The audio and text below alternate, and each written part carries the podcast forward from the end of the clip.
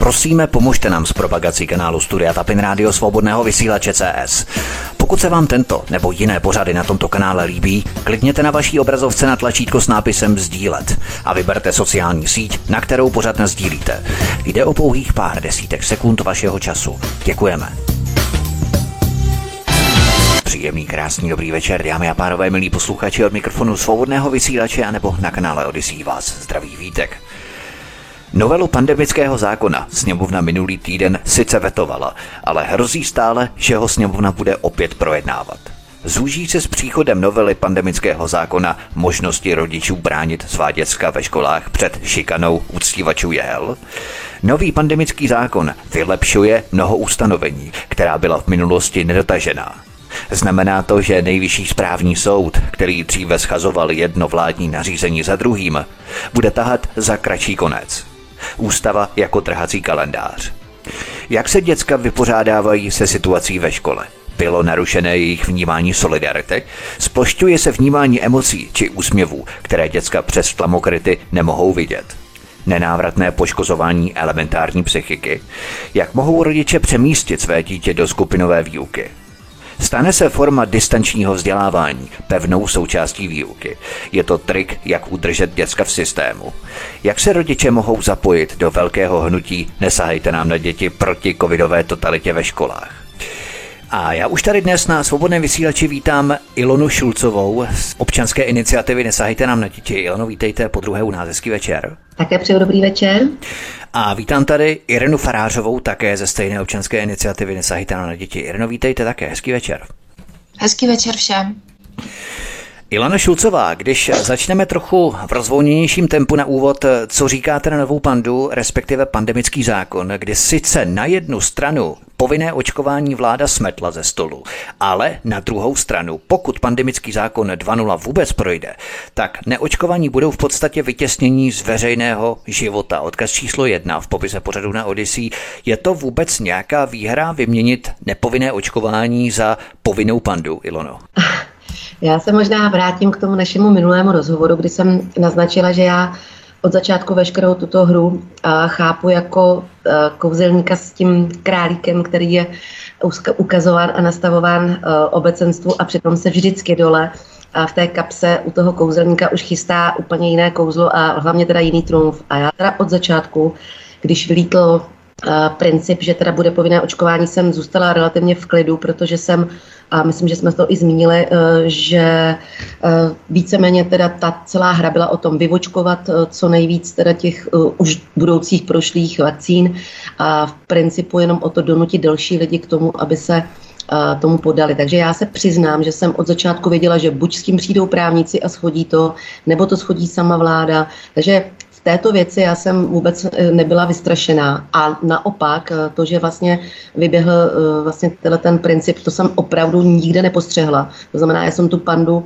z toho nezaznamenala, takže to kouzlo toho kouzelníka opravdu zůstalo krásně pro veřejnost si uschováno. Takže můžu se domnívat, že to může být i toto, ještě pořád jenom ten králík a že pro nás mají ještě připravený další třetí daleko horší věc. A no, to bylo ještě obohacené v tom, že vlastně to bylo úplně v ten týž den, znamená, kdy oni tak. vlastně schodili to povinné očkování, tak vlastně vytáhli to druhé kouzlo z klobouku jako David Copperfield a uh-huh. to kouzlo vytáhli právě tento zákon. To znamená, vy myslíte, že vlastně si nebudou brát eh, naši vládní představitelé nový, tedy příklad eh, z Rakouska, ale spíše z amerického nejvyššího soudu, které to taky Johnu Bidenovi schodil povinné očkování. Tak, tak, tak. A trošku se teď chystám i na tu Anglii eh, sledovat víc, protože ta Anglie vlítla vlastně někde před 14 dněma s tím, že už teda pořadové číslo to má, že na, na ty uh, všechny kroky, které vlastně připravují právníci celé, celého světa. Takže ve svým podstatě já se spíš jako pořád upínám energeticky na uh, to, že všechny tyhle ty hry, které jsou spíš strachem, a doposávat se mi to zatím vyplatilo, ty dva roky, to tak chápat, že ústava a listina lidských práv a svobod je pořád neměná a není tedy narušená, Eh, že toto všechno, co je vlastně dáváno lidem, eh, aby se báli, aby, aby nějakým způsobem byli vystrašený, je jenom prostě taková ta odpoutaná pozornost, ať už před Ukrajinou, ať už právě před nějakou Anglií, kde teda už se uh, řeší, teda, uh, ať teda to dopovím, tu myšlenku, uh, kde teda se řeší uh, souboj teda už právníků a už se teda údajně teda uh, zavírají uh, vyšší představitelé proti lidskosti a prostě jsou už teda obviněni a už teda víceméně ta celá agenda tam padá. Takže když tohle všechno dobře dopadne, tak samozřejmě eh, tu chvíli se tady u nás změní i tenhle ten strach k tomu, že teda začnou lidi pomaličku otáčet, protože ti, co pořád věří, že musí poslouchat, tak by teoreticky mohli minimálně být aspoň nastražení na to, aha, a co když se to opravdu otočí a, a jdu sedět, anebo teda opravdu to odnesu. To, takže já pořád jsem ten optimista, já se omlouvám, v tomhle směru jsem asi spíš nastavená obráceně. Nicméně eh, v ty pandě ten schovaný další eh, krok je vlastně to korespondenční hlasování, to taky vytáhli vlastně ten samý den. A další věc, co já vidím, je teda ten školský zákon, který vlastně chtějí oddělit od té pandy. Za chvilinku asi Irenka k tomu bude mít nějaké blížší informace, protože tyhle věci sleduje víc ona z nás dvou a tam v podstatě nám jako iniciativy Nesahejte nám na děti ten školský zákon v podstatě e, pořád je e, jako nebezpečím pro to, co se chystá na ty naše děti, protože ty pravomoce ředitelů by se daleko víc e, otevřely a pro nás by tam některé paragrafy, na kterých my v podstatě stojíme naši obhajobu a ten, tu barikádu pro ty děti, tak by nám vlastně sebral lítr z plachet. Nicméně možná se nám tam otevře zase nová možnost, kdy ty ředitele budeme moc víc vykonfrontovat, ale o tom asi víc později. Dobrá, eh, my se tady zaměříme právě i na ten školský zákon, který je od toho pandemického nebo novely pandemického zákona oddělený a právě dáme slovo Ireně Farářové, protože sledujeme co si jako válku nervů. Vyděsit lidi na co nejvyšší úroveň eh, z toho titulu, že nevíme stoprocentně, jestli bude povinné očkování nebo nepovinné. Teď už tedy víme, že nebude povinné, ale očkování tento zákon, eh, který bude vytěsňovat neočkované z veřejného života. Na to se ještě později podíváme, ale Irena Farářová, jak vy nahlížíte na nový pandemický zákon? Zákon, pokud tedy projde, protože v rámci minulého pandemického zákona si pamatujeme, že nejvyšší správní soud skazoval a rušil jedno vládní nařízení za druhým. Myslíte, že se s tím eh, nový pandemický zákon vypořádá, takže už to nebude možné, Ireno? Když jsem pročítala ten, eh, tu novelu, tak jsem zjistila, že vlastně v podstatě ta novela opravdu byla napsaná tak, aby, uh, aby reagovala na ta rozhodnutí Nejvyššího správního soudu a aby uh, zapracovala všechny, všechny ty připomínky toho soudu do toho zákona, tak, aby v podstatě už eliminovala možnosti odvolání lidí na ten pandemický zákon. To znamená, to znamená, že my v podstatě jsme svědky té situace, kdy ten nejvyšší správní soud nebojoval s vládou tím, že jim schazoval všechna nařízení, ale naopak jim radil, jakým způsobem to udělat tak, aby už jim ta nařízení schazovat nemusel. To znamená, jsou jedna ruka. Ano, mně to tak přijde. A všeobecně, když eh, tady Ilona odkázala právě na ten školský zákon, který je oddělený, abychom v tom měli pořádek, jak je to tady v rámci škol, školského zákona, protože na to se musíme zaměřit především, protože to je gro vaší organizace, nesahejte nám na děti, takže co s tím školským zákonem, jak to je? No, já jsem zaznamenala teda, když jsem sledovala tu zkuzi poslanské sněmovny, že teda, i když bylo právo VETA, mm-hmm Eh, na ten pandemický zákon, tak ale minister školství přišel s návrhem vytvořit v podstatě ke školskému zákonu paralelní zákon o mimořádném ředitelském volnu a distančním vzdělávání pouze pro období uh, epidemie COVID-19.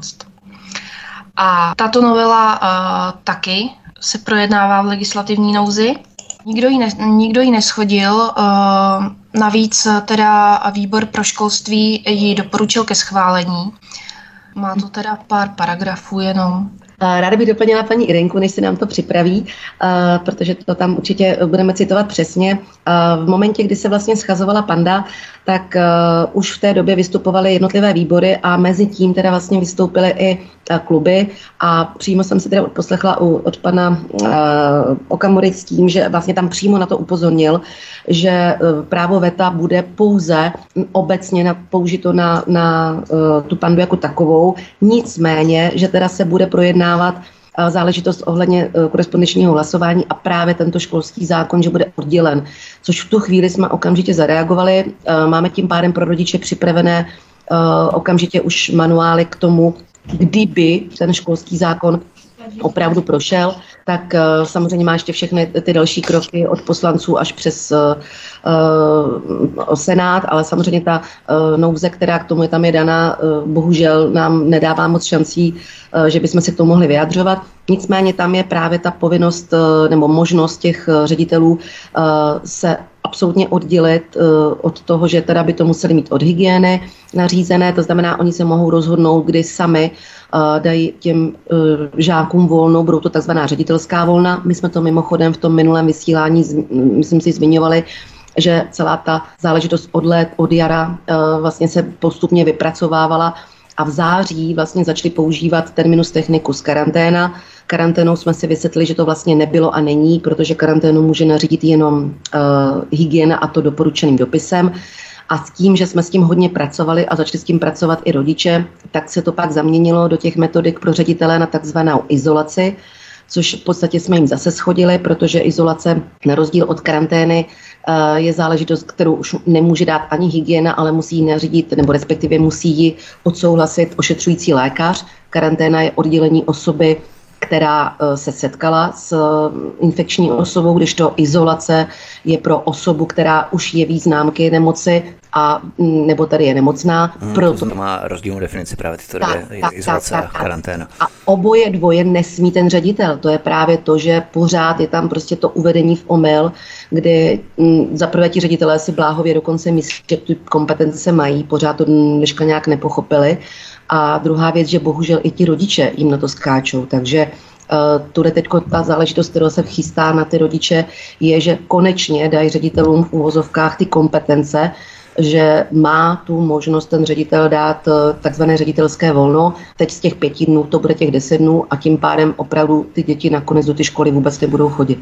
To je Dobrá, to znamená, že teď to bude na ředitele, tím pádem ředitele se nebudou moct ohánět jakousi vyšší abstraktní autoritou, eh, která je zaštiťuje, ale bude to na jejich triko, to znamená, oni se budou muset spovídat i v rámci žalob a zákonů. Myslíte, že takto stát se nenápadně centrálně zbavuje, tak aby mohl případně si nad tím umít ruce a říct, aha, tak to je věc, to je domena těch ředitelů, my s tím nemáme nic společného a v podstatě ta plošná nařízení se budou týkat pouze pandemického zákona, ale v rámci toho školského se ty věci decentralizují, to znamená, přehazují se, ten horký brambor se přehazuje na ty jednotlivé ředitele škol. Přesně tak, to je ten můj pocit, který z toho já teď mám. V podstatě jsem si ho vůbec neuvědomila, ale právě v ten uh, konkrétní den, ten úterek, si mi tohle všechno doklaplo a s Irenkou jsme na tom začali okamžitě pracovat pro ty rodiče, protože nám to v podstatě dává 50 eh, na 50 v tuhle chvíli. Sice nám to sebralo vítr z plachet na tu 328, kdy jsme jim řekli, nemáte kompetence, nesmíte, nemůžete, ale na druhou stranu nám to dalo teď daleko větší morální kredit pro ty rodiče, kdy už říkají, nemáte se na co vymlouvat, abyste rozhodl o osudu eh, našich dětí. A vy, pane řediteli, se jednou budete zodpovídat za to, co jste provedl. Jo, takže já to teď vidím 50 na 50, ale už dám slovo Irence, protože to tam má přesně. Tak, důležité paragrafy, Irenko. Co tady máme, co je důležité, co by si lidi měli zapamatovat? No, na tato, tenhle ten zákonek má pouze pět paragrafů, nebo šest. Mm-hmm. Uh, je to tak, uh, že mm, teda ředitel má uh, možnost vyhlásit teda to buď ředitelské volno, anebo mimořádné vzdělávání distančním způsobem, a to až na 10 dnů. Stejné, stejnou pravomoc má i ředitel mateřské školy, který může vy, vyhlásit ředitelské volno až na 10 dnů. Uh, Potom, co je tady důležité, že ředitel školy může mimořádné ředitelské volno vyhlásit, pokud z důvodu izolace, karantény nebo onemocnění COVID pedagogických pracovníků nelze dočasně zajistit prezenční vzdělávání ve škole nebo vzdělávání distančním způsobem. To bych doplnila, jestli mohu. Tady právě došlo k tomu, že uh, si myslím, že nedo, nedopochopili, co tím vlastně způsobí, když uh, budou dělat testování i učitelů, protože tím, že vlastně pustili uh, povinnost nejen pro očkované, ale i pro neočkované uh, v těch školách se testovat těm, uh, tomu učitelskému sboru, tak si paradoxně udělali neskutečnou komplikaci, takže jim to víceméně ty školy zavírá ne díky tomu, že posílá děti do uh, toho domácího vzdělávání, ale vlastně uh, odpadnou jim uh, ti učitelé a v tu chvíli byť jsou třídy zdravé, což se stalo teď před týdnem, kdy vlastně třídy bez problémů měly testy v pořádku, taky paradoxně neměl kdo učit. Takže nakonec stejně do těch domácích anebo do těch karantén ten ředitel musel poslat. Máme z, z republiky několik takových hlášení, takže my jsme teda z toho víceméně se pobavili a když toďko tohle to vyšlo, tak mě bylo úplně jasný, že tím reagují na to, že potřebovali dostat republiková čísla nahoru, aby tu pandemii mohli vyhlásit, ale v principu si asi nedouvědomili, že se jim to bohužel vymkne a ukáže se ty čísla daleko dřív, byť vlastně ale nejsou to ty čísla, které oni potřebují protože to nejsou ty pravý karantény ani ty pravý izolace. Ano, takže... ano. Jsou to hmm. rekordní čísla, která v podstatě oni nedokážou manažovat a je to předčasné, ano. přesně tak. Eh, já bych se ještě zeptal, protože Česká lékařská komora samozřejmě usiluje o to, aby byli očkovaní všichni lékaři, doktoři, zdravotní sestry i sociální pracovníci, pracovnice a tak dále. Jak je to u učitelů? Protože policisté víme, že tomu unikli, nebo aspoň tomu unikají velmi úspěšně. Jak je to s učiteli a jejich povinným očkováním eh, v rámci školského rezortu? Budou o to usilovat, nebo v jakém to je teď rozpoložení nebo situace? Tak nevím, jestli Irenka mě pak doplní. Já teda zatím toto povědomí nemám, že by se přímo fyzicky už někde něco prosáklo Na druhou stranu ten tlak byl největší právě uh, za začátku na ty učitele.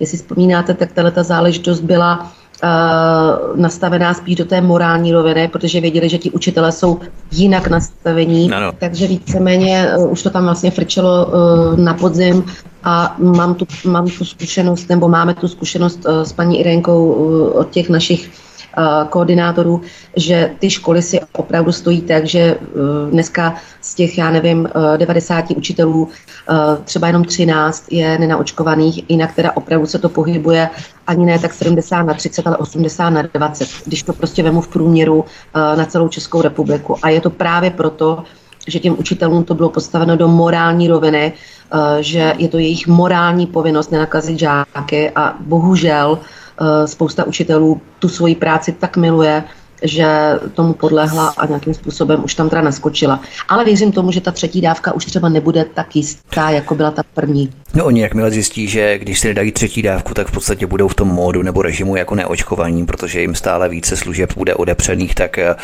budou teď v takovém váku, jestli si teda tu třetí a v podstatě už čtvrtou umikronovou dávku dáte, nebo ještě ne na jaře, co bude. Takže to bude ještě veselé, ale to mě v podstatě zbavilo jakékoliv eh, autority vůči učitelům, protože pokud je očkovaných učitelů 80%, tak to je opravdu tragédie. Jarenko, eh, jak je to s učiteli, tedy to povinné očkování tady v této profesi, konkrétní profesi nehrozí? Hrozí? Nemám informace, že by hrozilo a nemyslím si, že eh, pokud by teda prošla novela pandemického zákona, tak samozřejmě je to možný. Jo, ale v současné době určitě ne. Hmm. Ilona Šulcová, pokud nový pandemický zákon nakonec projde, tak by zakotvil normalizační covidové mechanismy natrvalo a třeba bazény nebo sportoviště se budou moci uzavřít pro neočkované. Odkaz číslo dva v popise pořadu na Odyssey.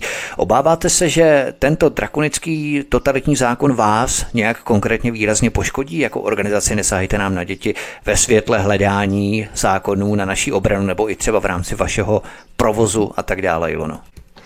Já si myslím, že v momentě, když vůbec připustíme variantu eh, totality, tak eh, v tu chvíli se dostáváme všichni úplně do jiné roviny. Já jsem uh, pořád nastavená v té myšlence, že ten vývoj, který prostě jde, jde uh, souhrně nejen naší republice, ale pořád se tak jakoby prolíná ta chobotnice v té celé Evropě a celosvětově. Pořád bych to chápala tak, že nejsme uh, odtržení prostě od toho, co se děje kolem nás. A jsem přesvědčená, že listina lidských práv a svobod uh, pořád zůstane minimálně, i kdyby u nás totalita nastala, tak zůstane prostě v té rovině evropské, neboť si nemůžou dovolit, aby všechny státy naraz spadly do eh, totality. A jak jsem to napozorovala, tak vlastně je to typický princip, který jsme si tam zase už mohli dávno všimnout, cukr a byč, nebo prostě ta salámová metoda. To znamená, jsou země, které jsou absolutně teď uvolněné, ať už vemu prostě eh, to, co se teď děje poslední dobou teda ve Švédsku, eh, které já sleduju velmi intenzivně, mám tam spoustu přátel,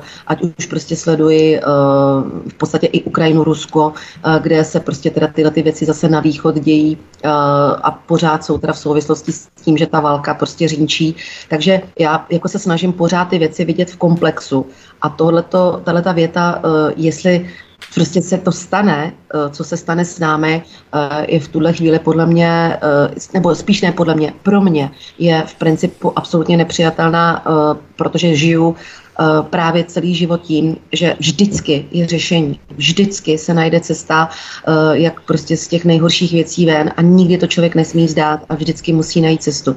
Takže eh, má-li projít pandemický zákon, tak prostě bude dalších 15 cest, který si já sama za sebe umím představit a umím si je představit i za hmm. iniciativu. Neumím na to odpovědět tak, co by se stalo kdyby. Prostě určitě ne. Vždycky se najde cesta, jak chránit svoji páteř, jak chránit svoje děti, i za cenu, že tady budou dva paralelní světy, i za mm. cenu, že se rozjedou prostě ty domškolácký uh, z iniciativy daleko víc, i, i služby tohoto typu. Já prostě sama za sebe můžu říct, že vím o spoustu uh, sportovních klubů, sportovních uh, aktivit, možná neříkám ty bazény, to jsou bohužel všechno věci, které padají pod ty státní Eh, režimy, ale jsou soukromníci, jsou dneska prostě soukromé, uh, neříkám, že bazény, ale možná i menší nějaká zařízení, kde, kde prostě se tomu staví od začátku uh, prostě jinak, jo. Takže je pravda, že prostě v momentě pokuta všeho těžko, ale to si vůbec nemůžu představit. Já to prostě neberu, že by to prošlo. Je to fakt, v podstatě i dnes tady máme takzvané volné zóny, free zones v rámci restaurací, kdy si můžeme vybrat, pokud půjdeme do nějaké restaurace bez tlamokrytu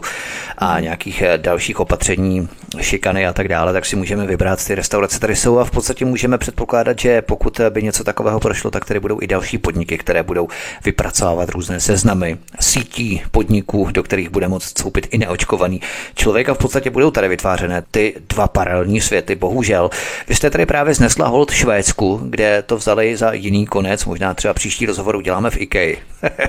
Dobrý. Ale chtěl jsem se zeptat, v tom Švédsku tam to také není úplně tak růžové v tom smyslu, že švédská vláda spíše apelovala na občany v rámci jejich určité zodpovědnosti vůči ostatním v rámci toho morálního rozměru, který tady byl poukazovaný na učitele, tak tam to bylo na všechny občany, všechny Švédy, aby se nechali očkovat a tam je právě taky vysoká proočkovanost mezi Švédy. Jak je to vlastně v tom eh, Švédsku? Protože vláda velmi výrazně eh, hnala ten akcent na tu občanskou jakousi zodpovědnost a ten dobrácký styl bojování za naše zdraví nebo za zdraví občanů.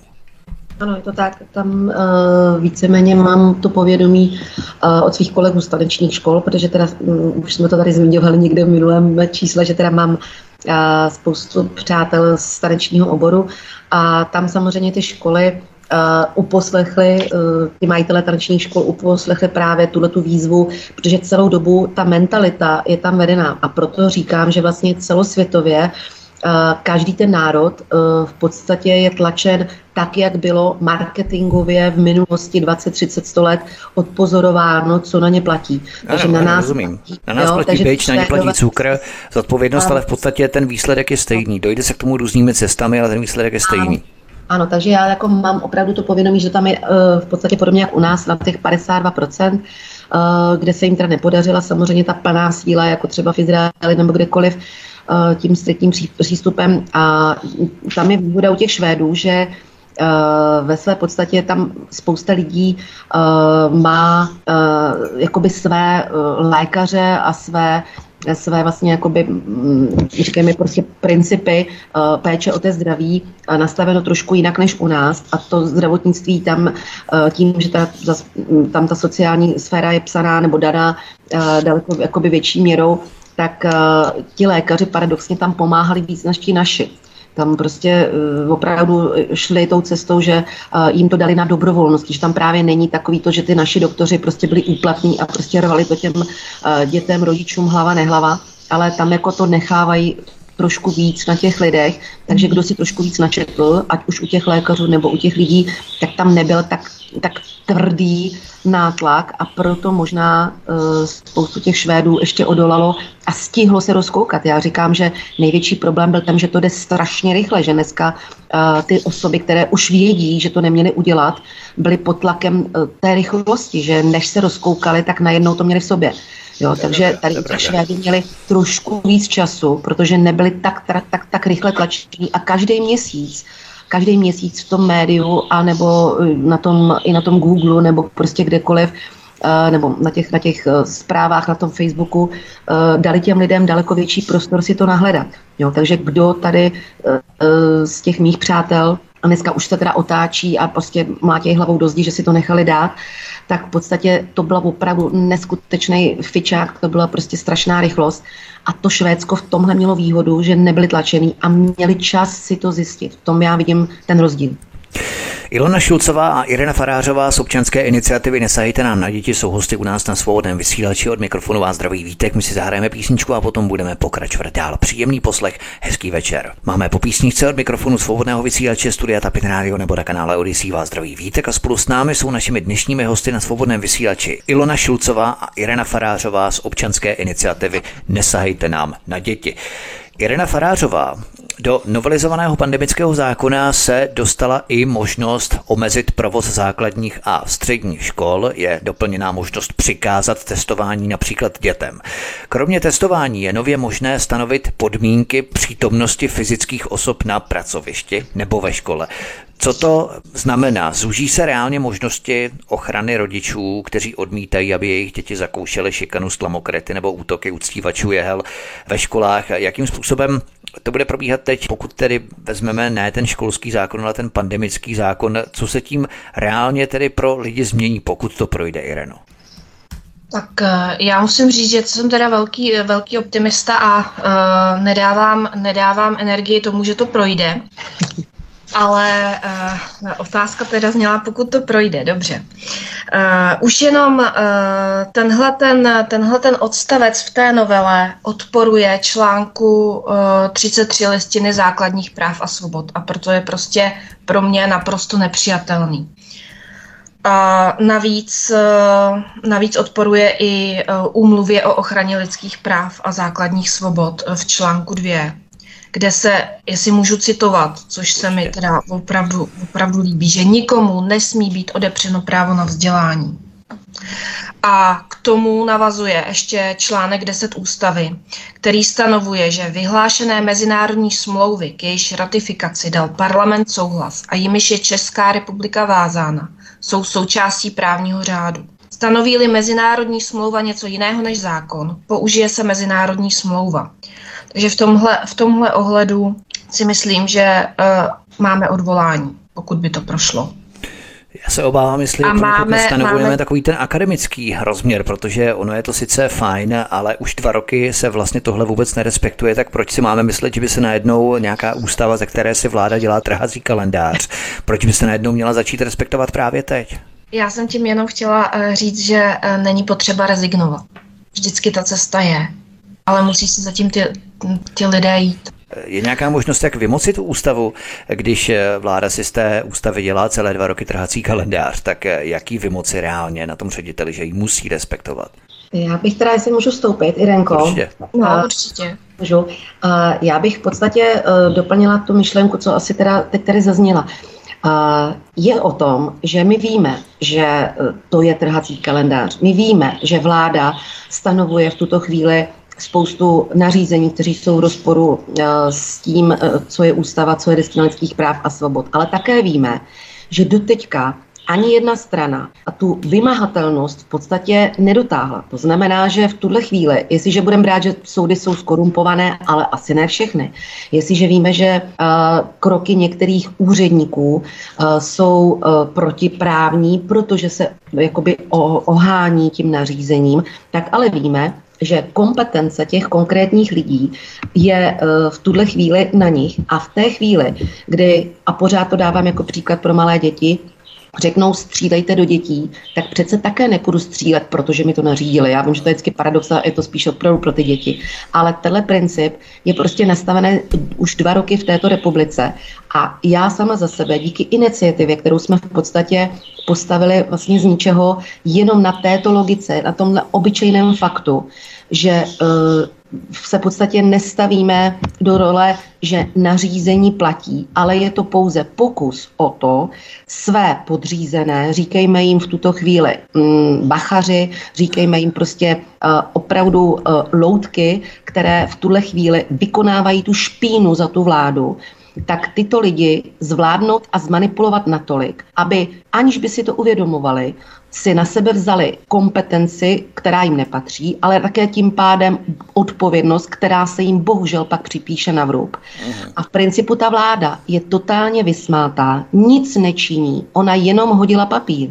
A všechno to, co se děje v této zemi, se neděje, protože to někdo napsal, ale protože to ty jejich bachaři ti jejich náhonci, ty jejich prostě osoby vykonávají. A v tom no, je to potom ještě horší, protože to je ta normalizace v podstatě, normalizace a, stavu, a, který přejde a, z toho direktivního vládního nařízení potom na tu armádu těch a, bachařů Sonderkomanda, které právě vykonává tu agendu za tu vládu. To znamená, vláda si umyje ruce, vláda je v pohodě, občané to odnesou, ale to je právě ještě to horší, protože to se vlastně prosákne do celé té společnosti. Ano, ano.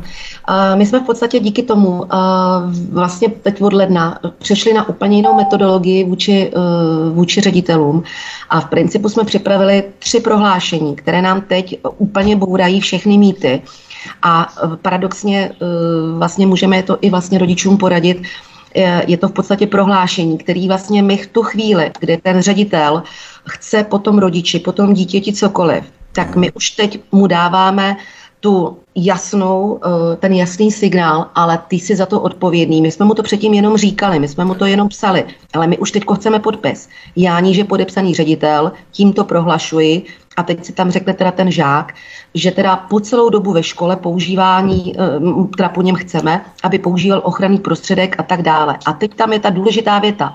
Byl jsem rodiči žáka upozorněn, že vymáháním výše uvedeného se mohu dopustit trestných činů 328 což je to, co jsme si vysvětlovali minule, že to je při, přisvojení si kompetence. To, že on to má napsat na dveře, že tam mají nosit děti eh, roušku, jako to dělají všichni ostatní na všech možných uh, obchodech a, a, a službách, to je jedna věc. Ano, on tím dodrží prostě tu normu, která mu byla dána. Ale vymáhat to už nemá právo.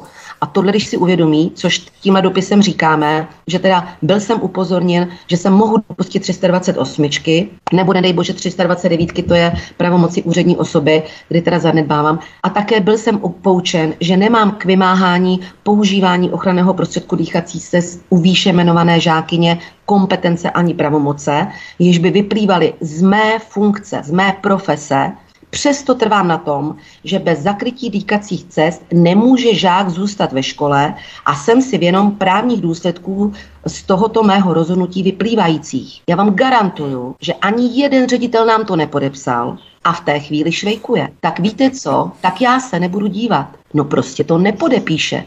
A jestliže toto, to já tomu říkám facka eh, v momentě, kdy má někdo epileptický záchvat, vždycky to k tomu přirovnávám, Protože doteďka ta rétorika, rodiče se brání a ministerstvo radí. My, eh, my můžeme, my nemůžeme a posílají si ping-pong. Ale v momentě, kdy konfrontujete tu osobu, toho bachaře, ty jsi zodpovědný a přesto, že my ti to říkáme, jdeš do toho a on najednou dostane tu facku a najednou přichází ten moment, že se musí rozhodnout. Je-li fanatik, tak samozřejmě v tu chvíli může snad i podepsat, ale ještě se nám to nestalo. A nebo to prostě nepodepíše a hledá cestu, ale ministerstvo na tohle nemá odpověď, protože v tuhle chvíli se vlastně ukázalo, že ten ředitel opravdu už nemá, kdo by se ho zastal. Jo, takže to jsme hodili na roušky a nosí to naši žáci. Máme teď velmi dobrou spolupráci s deváťákama, ty už se začaly probouzet a máme dvě, tři školy v republice, kde deváťáci tohle mají nafocené pro, od rodičů, mají 30 takových papírů a kdokoliv je napomene, tak řekne paní učitelko, ano, já si to nasadím, podepište mi to. To je skvělé. To znamená, že tohle to funguje a v podstatě to je takový návod i rodičům, kteří nás třeba teď poslouchají. Jděte na stránky, možná bychom mohli udělat trošku reklamu a uděláme reklamu velmi rádi, kde můžou tento formulář sehnat, stáhnout si ho v PDF, vytisknout si ho, No a to je právě ten, ten další náš krok dopředu. My jsme založili uh, stránky www.nesahejte nám na děti.cz, kde máme uh, rodiče kontaktujte se, to znamená propojme se, ať nejste v tom sami a tento formulář tam opravdu najdou a můžou tam naskočit. Ale všechny tyhle nové formuláře, které teď vlastně jmenujeme, anebo budeme ještě jmenovat, máme jich víc, tak tam nenajdou. Máme je uschovány v naše soukromí, soukromé, jakoby řekněme tomu sociální síti OKO, kde jsme si to v podstatě teda tak trošku teď na 14 dnů na měsíc chovali, aby právě to ministerstvo nedostalo ten návod hned dopředu, protože v momentě, my, kdy cokoliv jsme vyrobili a cokoliv jsme rodičům poradili, ano tak to ráno ministerstvo vyrobilo protiargumenty. Takže... Nedávat, jim, nedávat jim zbraně do ruky předem. To znamená, že můžou vám rodiče napsat a vyžádat si ten dokument individuálně. Dát, ano, no to samozřejmě, samozřejmě, ale můžou si ten dokument vyžádat individuálně od vás, v podstatě vy ho zašlete. Ano. Ano. Mhm. Tak, skvěle. Tak to bylo k tomuto pandemickému i školskému zákonu. Jirenko, myslíte, že bychom k tomu ještě mohli něco dodat důležitého, na co jsme třeba zapomněli, nebo půjdeme dál? No, uh, ještě bych chtěla dodat, že vlastně uh, z té novely vyplývá, že teda uh, pokud bude stále zavedeno to testování dětí ve školách, což, což bude, což jako bude, i když nebude novela, ale Tady je, tady je past v tom, že i na základě pozitivního antigenního testu uh, bude, bude mít vlastně uh, škola nebo minister nebo uh, krajská hygienická stanice pravomoc oddělit to dítě od ostatních až na 72 hodin. No, Takže tam je taková ta past, že prostě Eh, bez vědomí rodičů může být dítě někam umístěno. To znamená nikoli v domu, že ho pošlou domů, ale oni ho v podstatě mohou nikam separovat oni ho přímo v podstatě můžou místnosti? separovat do nějaké izolační uh, izolační místnosti nebo do nějakého uh, karanténního zařízení. To je v podstatě, Kubálu, jo, protože ten, ten zákon uh, udává pouze obecn, obecnou, obecnou rovinu a vlastně už nespecifikuje, co se tím oddělováním a zadržováním rozumí. My jsme na to upozorňovali v našem vysílání v podstatě teď, co jsme dělali pro rodiče a uh, je tam právě tato záležitost už opravdu uh, typ koncentráků, které uh, všichni doteďka brali jako konspiraci, jako science fiction, to, co v podstatě běhá po internetu ve smyslu Austrálie, kdy jsou vystavené prostě celá centra se stanama. Zase já vůbec té energii nechci dávat sílu, protože je to pro mě absolutně nepřijatelná myšlenka. Uh, je to opravdu spíš jakoby nastaveno do pozice uh, opravdu strachu. To znamená, Eh, já jsem přesvědčena, že prostě tato záležitost nemůže ani, jako ani, ani není, není lidské, lidská rovina, prostě, která by jim mohla tuhle tu ruku dát nahoru. A jestliže toto parlament rukou nahoru zvedne, tak já tady nevidím nic jiného než občanskou válku. Protože v ten moment prostě ty rodiče přece musí do ulic to v tuhle chvíli i ti, co jsou zarytí a jsou ovočkovaní a jsou prostě všem, eh, všem těm věcem naklonění, tak v podstatě v tuto chvíli jim to nedává žádnou výhodu, Naopak vlastně to svým způsobem pomáhá propojení se, očkovaní, neočkovaní, eh, nastavení prostě pro, pro systém, pro, eh, proti systému, že v tuto chvíli už se musí probrat každý rodič. Eh, v tuhle chvíli prostě si neumím představit, že by s tímhle kterýkoliv normálně smýšlející člověk není-li sfanatizován, není-li prostě už veden nějakými podprahovými věmi z televize, prostě, že by k tomuhle vůbec přistoupil. To, to si Bohužel takových lidí je tady spousta, akorát eh, doufejme, že nejsou na takových vůdcovských pozicích na to, aby nějakým způsobem normalizovali tyto procesy separování mm-hmm. dětí do nějakých místností, protože to je opravdu strašné. Já se ještě zeptám, eh, Jarenko, my jsme se před vysíláním ještě bavili vlastně, když jsme zkoušeli technické záležitosti ohledně komunikačního kanálu, tak jsme se bavili o SMS-kách, eh, které mohou nařídit také určitou izolaci nebo karanténu, nebo co přesně. Jak to bylo v rámci těch SMS v souvislosti s tím pandemickým zákonem? No, to je taky velice zajímavý, Úžas, úžasně, úžasně udělaný uh, paragraf. Uh, v podstatě dosud platilo, že karanténa mohla být nařízena pouze správním rozhodnutím krajské hygienické stanice. Což se stejně, stejně jako v, nedělo. nedělo vůbec.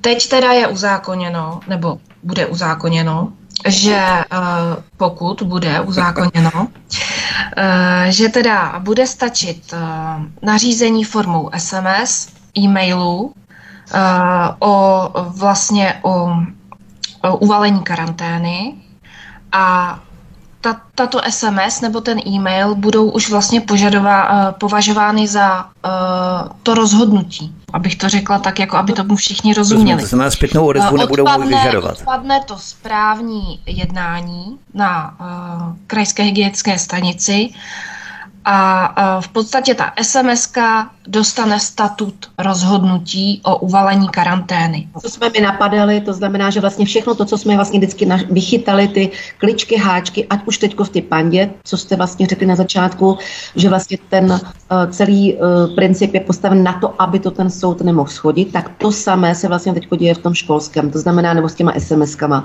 že to, co se napadalo, ne, nemáte na to právo, ne, nemůžeme to, nebudeme to poslouchat, tak to podstatě obešli a dostali to do té roviny uh, jakoby zákonné. To jsem jenom dovysvětlila lidsky. No, je, je to tak, že prostě pouze SMS má tu moc omezit člověka na jeho právech. A to ne na základě zákona, ale na základě mimořádného opatření. Mhm. A ještě tam dopovím, že tam vlastně přichází to obrovské riziko, že tu SMS v tu chvíli uh, kladou na nejvyšší možnou, to znamená, vůbec tam není daná jiná varianta, právě protože eh, vyskočili z té pozice doporučeného dopisu a doporučeného do, jako doručení a v tu chvíli vlastně teda povinují lidi naučit se na telefony, to znamená, kam pak to asi vede, proč nás nutí být u sebe telefony eh, v rámci té sledovanosti našeho pohybu. Za druhé tu doručovatelnost, to znamená v momentě, kdy řeknete, že jste neměli zapnutý telefon nebo cokoliv, je v podstatě teda v tu chvíli jak prokazatelné, už to samo o sobě je eh, z formálního hlediska eh, vlastně nekontrolovatelné. To znamená připravit zákon, který nemá to ABCD až Z, eh, kdy jakékoliv další situace můžou nastat, mi dává prostě tu myšlenku, že to nemůže projít, protože v momentě, kdy to ty právníci nabourají,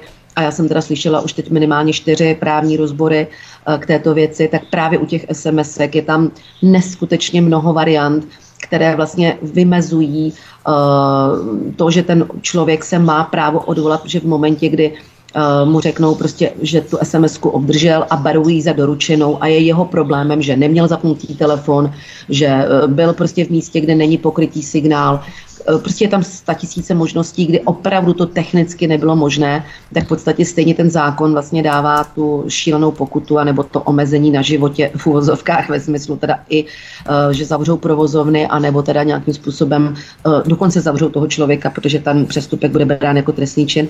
Takže to jsou věci, které opravdu jsou tak na vodě a tak strašně jsou okatý, že mě to pořád vede k té myšlence, že to snad ani nemohl myslet nikdo vážně a že opravdu to bylo tak udělané a je to tak udělané, aby jsme se tím zaobírali a nedávali pozor, uh, jestli se podepíše Ukrajina, jestli se prostě bude sledovat, co se děje v Anglii, jestli prostě připravují to, že právě budou chtít ty školské zařízení, ty děti opravdu zavřít doma, aby z nám z těch dětí udělali totální neandertálce a měli na ně potom vliv Uh, jak, jak je teda omezit a jak je prostě vychovat proti rodičům. Jo. Takže mě to spíš dává pořád tu širší souvislost, než prostě jenom to věnovat tomu tu cílenou. Prostě tak Rozumím, strašně... taková návnada vějíčka, ano. na kterou bychom ano. se měli fixovat.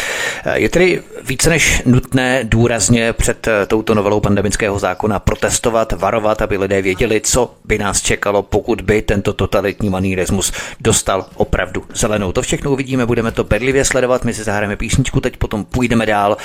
Ilona Šulcová a Irina Farářová z občanské iniciativy Nesajte nám na děti jsou hosty u nás na svobodném vysílači. Od mikrofonu vás zdraví Vítek, hezký večer, příjemný poslech. Od mikrofonu svou svobodného vysílače Studia Tapin Radio nebo na kanále Odisí vás zdraví Vítek. My tu jsme opět po písničce, než mi hosty zůstávají Ilona Šulcová a Irena Farářová z občanské iniciativy Nesahejte nám na děti. Ilona Šulcová, od doby našeho posledního vysílání probíhají další fašizační snahy ve školství ohledně covidiánské víry. Ovšem, než se k tomu dostaneme, jak se rozbíhá organizace Nesahejte nám na děti, přibývá stále více nespokojených rodičů, kteří mají tendenci vyskákat z toho systému a připojovat se k vám, Ilono? Já děkuji samozřejmě za eh, tyto otázky, protože eh, já sama cítím, že eh, je teď právě období opět renesance probouzení těch rodičů. Je to samozřejmě způsobeno za prvé tím, co vyběhlo od 1. ledna, kdy vlastně se změnily podmínky proti podzimním školním docházkám, ať už to bylo samotestováním, kdy Předtím tedy si testovali pouze děti, které neměli očkování, teď už se to vlastně spojilo dohromady, to znamená, v ten moment se probrali i rodiče, kteří do té doby si mysleli, že budou mít klid, spousta lidí naběhlo už přes léto do systému očkování, protože si víceméně ty výdobytky představovala, nebylo to o zdraví, ale opravdu o tom, že nebudou mít komplikace, ať už ve škole nebo v zaměstnání. Takže v tuto chvíli nám trošku pomohl ten režim v těch školách, kdy tím samotestováním jsme měli možnost e, oslovit spoustu rodičů a dát jim manuál, jak bránit své děti, aby teda nebyly dvakrát týdně poškozováni na sliznicích, nebyly e, jim teda nějakým způsobem Eh, ať už prostě třeba i do krku, tam v domění, kde teda to bude eh, v tom nose, že teda už třeba vyskákali do těch samotestů plivacích, tak ale bohužel tam jsou i samotesty, teda, eh, nebo ne samotesty, ale jsou tam teda PCR testy, které jsou na slednici ze slin v krku, takže to také není dobře. Takže to byla první věc, že tak zdravotní hledisko ty rodiče nakoplo. Druhá věc, která si myslím, že hodně pomohla, byla ta, že se šlo po profesních pro profesních tedy povinnostech ať už to byly hasiči, ať už to byly sestřičky, prostě osoby, které do té doby v principu sloužily eh, těmto nařízením a najednou se teď v tuto chvíli probrali, protože se po nich najednou chtělo tedy e, očkování a vlastně tyto lidi, e, to byla ta, já bych řekla, mlčící většina, která vlastně do té doby jenom tiše poslouchala a čekala, co se z toho vykulí, tak se probrala. To znamená, to jsou ty, říkejme tomu, probrané demonstrace, já tomu říkám spíš meetingy, demonstraci já chápu až jako poslední a opravdu úderné slovo. No, no. Jo, takže spíš to beru jako probuzení. Takže to byla druhá cesta, kde, která nám hodně pomohla. A třetí, a to si myslím, že je to nejdůležitější, eh, že eh, se eh, probrali lékaři a spoustu pediatrů začalo teda nějakým způsobem i s těmi rodiči komunikovat obráceně, než doposavat tomu bylo. Takže já bych jako opravdu znovu připomněla, že se domnívám, že se podařilo konečně po, těch, e, po tom sprintu, co byl ten loňský rok a, a řekněme teda ještě to, ten podzim, kdy se opravdu to tlačilo do těch lidí hlava nehlava, aby se neprobrali, aby neměli ty informace, aby, aby e, v podstatě ten tlak byl přes všechny ty reklamní spoty, e, ať už rouška, moje rouška brání tebe, ať už prostě si nezodpovědný občan, když prostě se nenaočkuješ, tak tyhle věci se jim najednou začaly jakoby propadat, protože se prostě probrala další skupina lidí, která eh, paradoxně eh,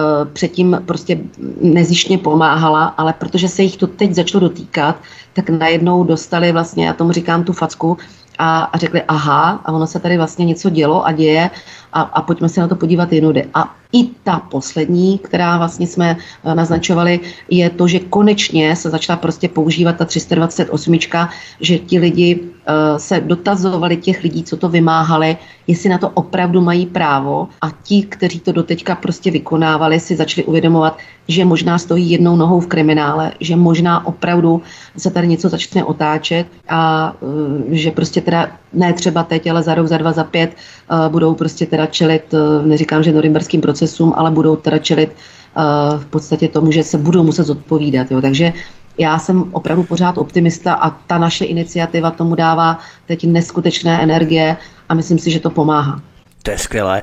Ono je opravdu možná i dobře přinutit lidi, aby se tím museli zabývat osobně, protože to jim právě dá tu jedinou facku, která je probudí a následně je dokope k tomu, aby se začali starat o to. Já to předovnávám třeba k tomu, když třeba začnou jezdit kamiony kolem nějaké vesnice v rámci silnice druhé, třetí třídy, silnice, na které dříve kamiony nejezdily, díky navigaci, díky GPS tam najednou začaly jezdit, protože je to kratší trasa pro ty kamiony, když ty vozovky a silnice vůbec nejsou uspůsobené připravené na tak těžké kamiony a kolem těch baráků začnou jezdit a ty baráky najednou začnou praskat. A když to slyšíte v rádiu, v médiu, tak vám to prosviští kolem uší a víceméně se o to nestaráte. Ale pokud se něco podobného děje u vašeho domu, u vašeho baráku, tak začnete tuto situaci velmi aktivně řešit a vystupovat velmi nesouhlasně, velmi radikálně proti tomu, že kamiony začaly jezdit kolem vašeho domu. To znamená, když se to opravdu osobně dotýká někoho, tak ti lidé to potom opravdu začnou řešit. Irena Farářová, já možná možná rozšířím tu otázku, kterou jsem kladl Ilonce.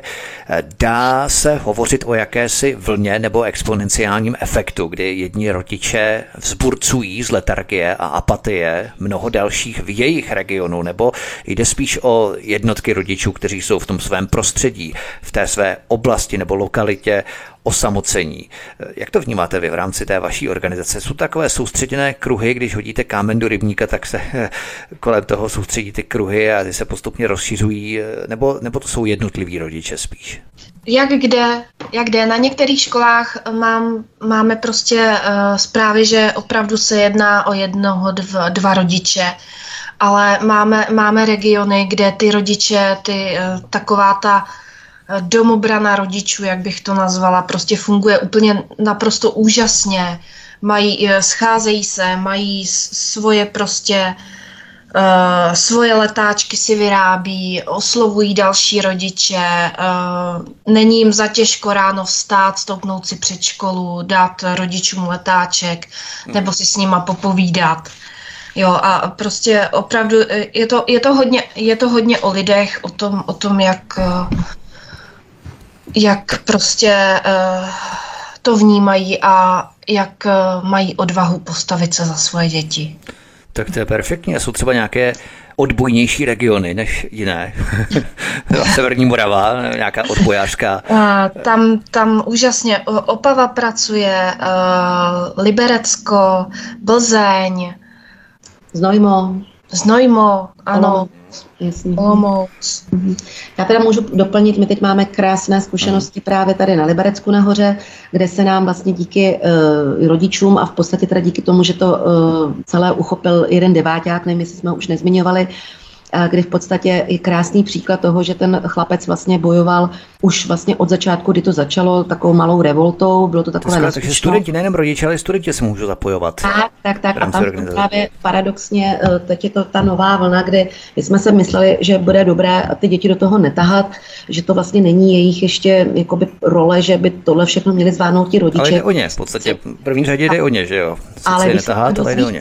jak strašně moc ta uh, současná metodika je právě postavená na to, že už od druhé třídy ty učitelky to do těch dětí perou hlava nehlava, dokonce je nabádají, ať neposlouchají rodiče, přece nebudeš poslouchat maminku. To je neskutečné, co se děje teď v tom školství tak vlastně v tom si uvědomíte, že vlastně teď přišel přesně ten okamžik vlastně přehodnotit tuto myšlenku. My jako pedagogové, my obě dvě jsme vlastně vystudované pedagožky uh, s Irenkou, jsme v podstatě pořád... Tak to jsme tři, protože já jsem taky vystudovaný pedagog v podstatě. Takže my tři pedagogové, dobře. Chráňme děti, tak prostě ne, ne. Naopak vlastně naše povinnost je vlastně jim dát opravdu jasný signál, uh, aby tomu rozuměli, aby to byla taková ta uh, ne tabu sexuální výchovy, jako se to dřív dělalo, ale vysvětlit jim, jak se mají chovat, aby. Tak to samé vlastně teď je to období, aby konečně ty rodiče do toho ty děti zapojili, vysvětlili by jim, proč to dělají, co to znamená neohnout záda, k čemu to prostě bohužel půjde, že to není jenom o kamarádech, kteří prostě se jim budou posmívat, ale naopak oni se stávají hrdiné té třídy. A já chci dopovědět ten příběh toho deváťáka, který v podstatě teda tak dlouho uceďoval, až v podstatě teda se mu podařilo naznačit, a proč to je kápo třídy ten chlapec, tak v podstatě jeho třída, já jsem to možná minul už taky zmiňovala, jsou pouze tři očkovaní a jinak celá třída neočkovaných a v druhé třídě je to přesně obráceně, jsou jenom tři neočkovaní a celá třída očkovaných. To znamená, to není samo sebou na stejné škole dvě devítky. To znamená, samo sebou tohle to právě to povědomí a to neustále jakoby rebelování má sebou to ovoce. Rodiče se zapojili, šli do toho ředitele v podstatě touhletou formou celé té naší metodiky od těch výslovných zákazů přes dopisování, přes nachytání toho ředitele, který eh, opravdu se nachytal na tu slovo, který my víme, že musíme z těch ředitelů dostat. To znamená, ne, já nepustím vaše dítě do školy, to znamená ne, že se vymlouvá na nějaké ty metodiky, zopakuju, že prostě je potřeba, abyste měli v ruce, nebo aby ti rodiče měli v ruce papír od ředitele. Nepustím vám dítě do školy, já, ředitel Pepa Novák, protože, a pak už je jedno co, ale on ho tam nepustil. V ten, v ten moment je teda klid před ospodem, před jakýmikoliv dalšími ataky, který v podstatě ten, ti rodiče ostatní, když neudělají tento krok, tak bohužel uh, tomu čelí a uh, rozhodnutí nepustím dítě do školy, nesouhlasím s tím, je špatně. Musí ten papír být od toho ředitele, já ho tam nepustil, ne ten rodič, ten ředitel ředitel. A my jsme to vytunili ještě s Irenkou, takže my jsme od ledna dali rodičům do ruky papír, který vlastně dáváme i těm dozorujícím osobám, já níže podepsaný, to znamená, my už jsme do toho zatáhli ředitel, místo ředitele i učitele a třídní, kde jim dávají ti rodiče podepisovat papír, že teda jsou u toho samotestování. Oni si myslí, že se tím jakoby vyviní, že oni nic, ty děti sami se samopoškozují a ty děti sami sobě ubližují a mají potom teda krvácení z nosu. Takže jsme jim přímo tohleto připravili a dali jsme jim ten papír opět podepsat. Samozřejmě nepodepíšou a opět máme klid a zase švejkujeme, a kde teda vlastně jim říkáme Jání, že podepsaný a zase se tam říká o tom dítěti, prohlašuji, že jsem dne e, tomu a tomu toho dne požadoval na žákyni datum narození bydliště, aby se otestoval testem sadou s názvem, teď tam je ta sada vyjmenovaná, to je ta školní sada, uh-huh, určenou pro, kterou jsem mu předal, to znamená, tam je to fyzické předání, já mu dávám v uvozovkách ten jed do ruky a teď říkáme, dále prohlašuji, že tato sada je pro zdravotní stav výše jmenovaného žáka zcela nezávadná. Prohlašuji, že plně odpovídám za případná rizika při použití mnou předané testovací sady, zejména za rizika zdravotní, následné krvácení z nosu či jiné poškození nosní sliznice či alergické reakce. Dále prohlašuji, že nesu plnou odpovědnost za následky požadovaného úkonu samotestování, jež je podmínkou setrvání žáka v mé třídě, tudíž na něm trvám. Jsem si vědom, že právní důsledky vyplývající z vyžadování samotestování žáka budou plně vymahatelné vůči mé osobě. A jak myslíte, že to končí? Ta učitelka otevřenou pusou řekne, já to nevyřeším, jdeme za panem ředitelem. Pan ředitel to také nepodepíše a v té chvíli rodič odchází ze školy a řekne, a co teda po mně chcete? Já to mám nést tu odpovědnost, že až mu bude 30 a tak bude mít pravidelné krvácení každý den, já rodič mám míst tu odpovědnost, ne, vy to po mně chcete.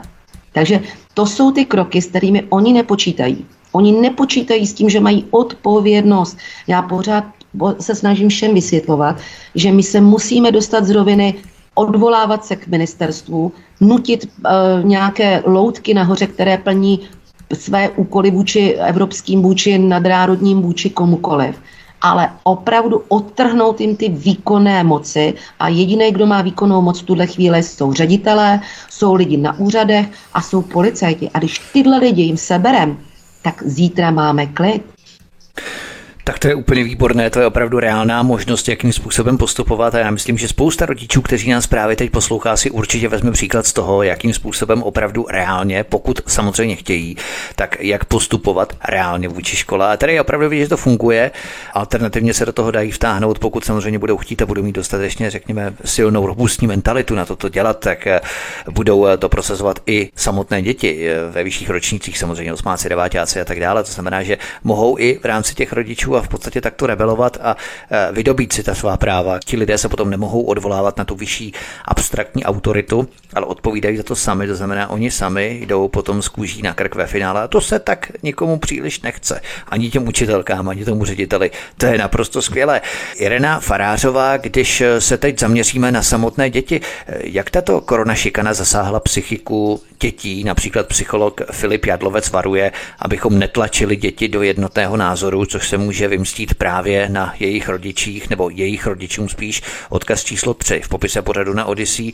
Souhlasila byste s tím? No, eh, já jsem až zděšená toho, z toho, jak, jak to na děti působí. Eh, je pravda, že ty děti prostě to vnímají úplně, úplně jakoby eh, opravdu jinak než, než ty dospělí. Eh, ty děti v podstatě si nedokážou úplně domyslet ty důsledky toho a eh, jsou postavený v podstatě mezi dva mlínský kameny. Mezi, eh, pokud teda máme probuzený rodiče, tak mezi učitele a toho rodiče. A to dítě samozřejmě je tvor společenský. To dítě chce ty kamarády ve škole. A ne, uh, i když, i když teda ten rodič, i když chápe toho rodiče, ten rodič má samozřejmě nejlepší zájem na zdraví toho dítěte, ale ty děti to prostě nedokážou pochopit, proč se tohle děje. Proč teda třeba se musí učit doma, když ostatní chodí do školy a ostatní jim říkají, že to nic není, jenom si strčíš tyčku do nosu, jo. Uh, je spousta dětí, které prostě mají deprese, mají psychické problémy, uh, mají uh, sklony k sebevraždám. Je to, je to strašně šílený, šílený z, z mýho pohledu jako matky, jako pedagoga. Uh, my jsme prostě uh, z těch dětí udělali psychiatrický pacienty. Naše společnost. Naše společnost, přesně tak. Já tu otázku právě v tomto ohledu ještě malinko rozšířím. Ještě Irena Farářová. Neočkované děti musí nosit tlamokryt, tuším non-stop, na rozdíl od očkovaných spolužáků, čímž se přirozeně cítí vytěsnované z kolektivu. Eh, my tady hovoříme jednak tedy o trojuhelníku dítě rodič, dítě učitel, ale eh, jde tady ještě na řadu kolektiv. To je velmi důležité a to může dospět až do takového stádia, že si chtějí nechat píchnout jehlu jenom proto, aby je ten kolektiv vzal zpátky. Některé školy za zády rodičů nabádají nezletilé děti, že se mohou nechat očkovat i bez vědomí zákonných zástupců, tedy rodičů, že to rodičům ani nemusí oznamovat a když už, tak až bude po.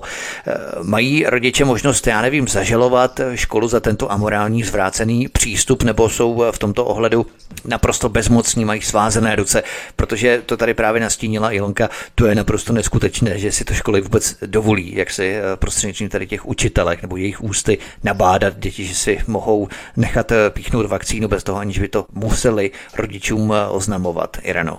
No, podle, podle mého názoru, kdyby teda mě se něco takového stalo, já bych tu školu zažalovala stoprocentně, neváhala bych ani minutu. Podstatě ta možnost tady samozřejmě zatím není, to znamená, je to protizákonný postoj, ale my teda bohužel uh, máme to vědomí, že uh, zatím, nemyslím tím teď vyloženě očkování, ale uh, samozřejmě to testování, které probíhá přes zákaz těch rodičů, tak se opravdu děje s tím, že ta škola si vůbec neuvědomuje, jakým způsobem obchází uh, tu jedinou a právní zákonnost rodiče, kdy vlastně do doby 18 let je to zcela nekompromisně za rodičem a do roku 26 let, kdy vlastně živí to dítě a chodí to dítě do školy, tak tam paradoxně je prodloužená platnost vlastně jakési odpovědnosti právě ve smyslu ne toho zákona o tom, kdy teda od 18 let za sebe ty děti zodpovídají, ale ve smyslu toho školského zákona a tam si to mnozí ani neuvědomují rodiče, ale bylo by dobré, aby si to nastudovali, protože dokud chodí dítě do školy, tak uh, se domnívají, že třeba potom, když už mají 18, že nemají právo do toho zasahovat a s tím ředitelem komunikovat. A není to pravda. Přímo je to zákonná norma, že dokud dítě chodí do školy, tak kontaktní a vlastně pravomocné kroky má v tu chvíli pořád ten rodič, protože teda ho živí a protože tím pádem se uh, v tu chvíli to dítě staví do jiné roviny. Já bych ten paragraf možná někde i našla. To je docela zajímavé. Já, když jsem si psal právě omluvenky, tak od 18 let jsem si je psal sám a nepotřeboval jsem k tomu podpis rodičů třeba. Jo, ani třeba žákovskou knížku třeba, nebo jak jsem říkal, studentský průkaz. tak eh, jsem to řešil vlastně sám, takže to je možné nebo není možné, nebo jakým způsobem to řešit, nebo co řešit, co mohou řešit ředitelé s rodiči a co už nemají právo řešit od 18 let. No, já tam právě v tuhle chvíli uh, určitě bych ráda ocitovala ten zákon, teď jste mi trošku zaskočil, takže ho teď určitě ráda najdu, aby jsme to dopověděli. Jsme řekli A, aby B, aby jsem se náhodou do toho nezamkala. Ale uh, nicméně uh, je to o tom, že když eh, se tedy budeme dívat na to, že eh, ten rodič má eh, samozřejmě určité omluvence, protože to přímo dali do školního řádu, tak tam se prostě meleme ve třech různých rovinách. Něco je školní řád, kdy vlastně si ti ředitelé a pozor se školskou, řadou, se školskou radou stanoví jakési vnitřní normy té školy a mohou se tím pádem uh, jakoby tam dostat i věci, které by nebyly zcela v souladu třeba se školským zákonem a nejsou třeba v souladu prostě s ústavou. Takže i tohle by si rodiče měli pohlídat. Měli by se podívat i na ty jednotlivé zákony, co je a co není uh, tedy vůbec v souladu s těma školskými zákonama a třeba to případně přes ty školské rady i napadnout. Tam prostě třeba i vyplývá to, že odpovědnost školy jako právnické osoby podle právě těch školských norem jsou tam nějaké paragrafy odpovědnosti školy za vzniklou škodu na věcech, tak to většinou ty rodiče si hlídají, protože tam mají nějaké pojistky, ale jsou tam i odpovědnosti za zdraví dětí a žáků a ta právnická osoba která v podstatě teda v tuhle chvíli je školou, tak v podstatě teda má povinnost prostě za ty věci některé zodpovídat, ale některé, to znamená, když třeba dítě ve škole někomu rozbije hlavu, kamarád kamarádovi, tak paradoxně, byť ta škola odpovídá za dozor, e, to znamená, je tam taxativně vyjmenováno, za co ta škola nese odpovědnost a za co právě už ji nese ten, e, ten rodič, to znamená ten, ten právní zástupce. Takže eh, z tohohle titulu eh, je dobré si taky k nám právě třeba dojít na to oko. My tam máme tyhle ty paragrafy eh, vlastně vyjmenované a můžete si vlastně vzít i ten vzor, kdy na ty, na ty ředitele nastoupit, ale tohle už je moje kompetence, za tohle prostě nesu zodpovědnost já a když to dítě se samo poškozuje a vy ho jenom dozíráte, tak paradoxně za to nese právě odpovědnost ten rodič, že to dopustil, že se to dítě samo poškozuje a teď je tam ta hrana, kde až je to prostě vynucováno, to znamená, že tam už pak právě se můžeme otáčet na tom, že ta škola je ta spolu zodpovědná, byť se snaží to hodit na ty rodiče, že oni nic, že oni muzikant, protože v podstatě teda oni na to dítě nešáhli. Ale není to pravdou, protože oni dali ten test, oni dali prostě teda tu povinnost tomu dítěti. To znamená, v ten moment ten dozor se stává úplně jinou hodnotou a to, co si myslí a to, co jim píše ten manuál z toho ministerstva, a pak to ředitelé píšou teda těm rodičům do těch dopisů, když oni se teda brání, že jsou nuceni to uposlechnout, že to je nařízení z ministerstva a oni, že vykonávají pouze dozor, není to pravda.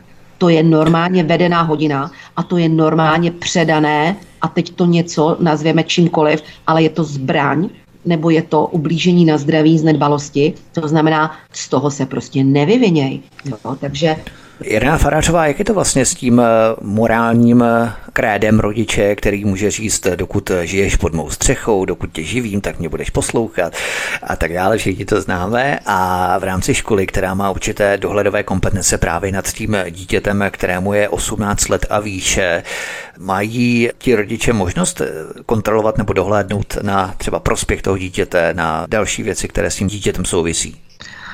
No, určitě ano, eh, stanovuje to vlastně i školský zákon, protože i uh, rodiče zletilých žáků mají právo na informace o žácích a průběhu jejich studia.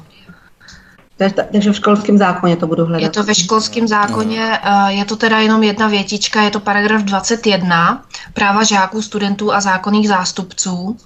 A tady teda v odstavci 2 a 3 se píše, že teda na informace uh, ohledně vzdělávání mají v případě zletilých žáků a studentů právo také jejich rodiče, případně osoby, které vůči zletilým žákům a studentům plní vyživovací povinnost. To je ono, to je to, co jsem měla. Ano, ano. A můžeme to stáhnout v podstatě i na očkování, nebo to nemůžeme stáhnout? Abychom tedy uzavřeli to, o čem se tady bavíme ještě před písničkou. To si nemyslím. To si taky nemyslím. Ne. Ne. To už vlastně odpovídají prostě, děti sami. Ano, v, v momentě, kdy je dítě zletilé, tak si odpovídá vlastně za, za, za, za tyhle ty rozhodnutí. Mm-hmm. Ilona Šulcová a Irena Farářová jsou hosty u nás na svobodném vysílači z občanské iniciativy Nesahajte nám na děti, ještě bych neměl zapomenout dodat. Zahrajeme si písničku a potom vstoupíme do poslední čtvrté části, kde všechno ukončíme. Hezký večer, příjemný poslech. Od mikrofonu svobodného vysílače Studia Tapin Radio nebo na kanále Odyssey vás zdraví vítek. Spolu s námi našimi dnešními hosty zůstávají Ilona Šulcová a Irena Farářová z občanské iniciativy Nesahajte nám na děti. Ilona Šulcová, myslíte, že tato koronašika na dětí nenávratně poškodila jejich psychiku ve smyslu vnímání nějaké solidarity nebo, já nevím, vyššího dobra, bych to nazval, abych to vysvětlil. Dříve děti byly učené nějakým základním kontrastům co je dobro, co je zlo, co je chudý a bohatý a tak dál. Jenomže s příchodem covidové totality se ta schémata vzorce posouvají a stírají. Dnes už je dobrý ten, kdo se nechal očkovat a ten zlý, kdo se očkovat nenechal. Navíc děti jsou odříznuté od pocitu a emocí, když se na ní někdo usměje třeba nebo mračí, což přes ty tlamokryty vlastně samozřejmě nevidí, čili se, řekněme, splošťují i ty jejich emoce Jo? Jednoduše to vnímání těch základních postulátů nebo paradigmat se naprosto překreslilo. Myslíte, že se tu rozbouralo to úplně nejelementárnější vnímání dětí té skutečné životní reality, psychiky právě těmito rouškami, respirátory, kdy v podstatě i emoce nemůžou vnímat jako takové? Ileno. Ta otázka je obrovsky široká, to znamená, eh, je samozřejmě to vidět eh, z pozice tří, já vždycky mám ráda tři, tři roviny. Ta rovina vyloženě lidská, to znamená, ty děti v principu mnoho let, to není jenom teď posledních pár let, ty děti mnoho let byly připravovány, nebo to školství bylo připravováno na to, aby těm dětem dali úplně jiné normy, než by asi člověk očekával od živé bytosti. To znamená, ta, ta přehnanost jít jenom po známkách, to znamená ne po obsahu toho, co, co, co vím, co znám, ta, ten zdravý rozum. To znamená jenom to memorování a jít prostě za tím, že když to neřekneš tak, jak to řekla paní učitelka, tak stejně dostaneš trojku, protože jsi na to přišel svým vlastním úsudkem.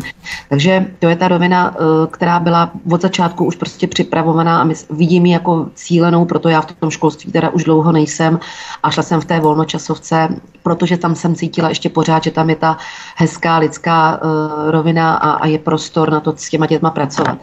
Druhá je tahle, co říkáte, pane Vítku, to je uh, o tom eh, nevybočovat. To znamená, že ty děti se vlastně naučily, že eh, když jsou trošku víc vidět a notabeno prostě si stojí za svým, takže se jim to nevyplatí. To znamená, že ať už škola, ať už prostě ve sportu, eh, prostě bylo jim to bohužel dáno, že teda když neuposlechneš, tak prostě nebudeš mít kamarády, nemůžeš prostě s náma jet v tuhle tu chvíli na, na zápas, prostě museli se ty děti třeba nějakým způsobem dostat do podvodů, když už ty rodiče třeba našli nějakou cestu, tak vlastně učíme ty děti podvádět, aby jsme to nějak obešli. To jsou ty švejkaři, co teda říkám, že ty rodiče třeba si našli cesty, ale ve své podstatě, co to z těch dětí udělá? Udělá to to, že jim sice zachováme to dětství, ale vlastně eh, je naučíme prostě lhát, podvádět, i když to no, náleží. Že to je norma, v podstatě norma, určitá norma, tak, jak přistupovat tak, k té společnosti. Tak a třetí, a to je to, co říkáte, to je ta eh, řeč těla. Já tím, že jsem tanečnice, tak samozřejmě